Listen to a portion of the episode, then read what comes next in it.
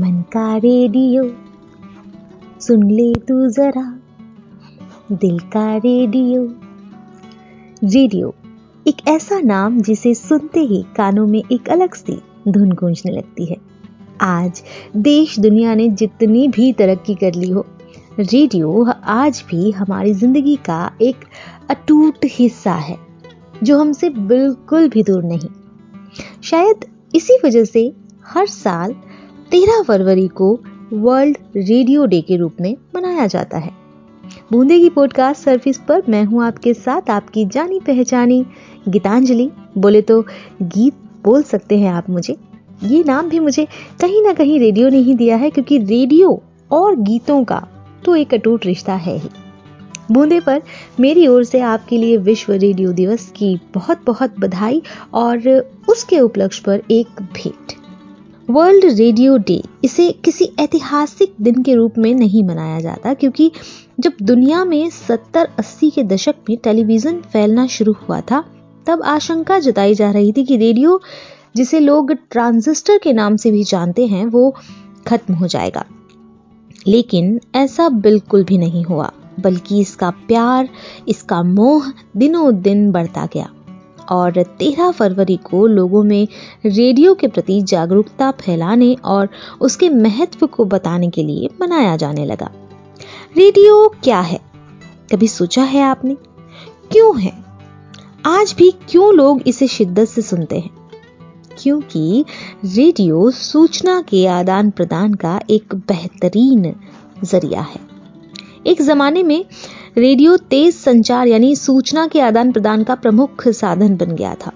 उससे पहले टेलीग्राफ थे, तार इस्तेमाल किए जाते थे, लेकिन रेडियो ने संचार में क्रांति ला दी।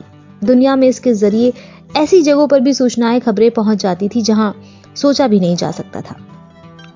कब और क्यों हुई थी इस दिन की शुरुआत, आइए आपको बता देते हैं। फरवरी 13 को विश्व रेडियो दिवस मनाए जाने के लिए स्पेन रेडियो एकेडमी ने 2010 में पहली बार प्रस्ताव रखा था। इसके बाद वर्ष 2011 में यूनेस्को के सदस्य राज्यों द्वारा इसे घोषित किया गया और 2012 में संयुक्त राष्ट्र महासभा द्वारा इसे अपनाया गया था। इसके बाद यूनेस्को ने पहली बार 13 फरवरी 2012 को विश्व रेडियो दिवस के रूप में मनाया। तब से विश्व भर में इसी दिन विश्व रेडियो दिवस मनाया जाने लगा।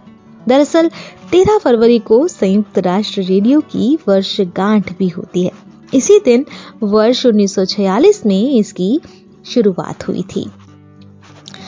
हर साल यूनेस्को दुनिया भर के ब्रॉडकास्टर्स, संगठनों और समुदायों के साथ मिलकर रेडियो दिवस के अवसर पर कई तरह के कार्यक्रमों का आयोजन करता है।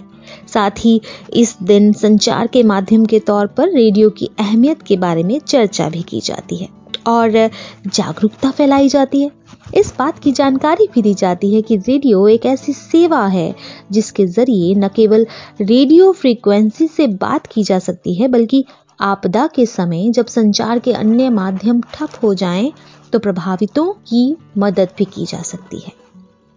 ये तो थी रेडियो दिवस की कुछ जानकारी जिसे आप सुन रहे थे गीतांजलि के साथ। बोले तो गीत बोल सकते हैं आप मुझे।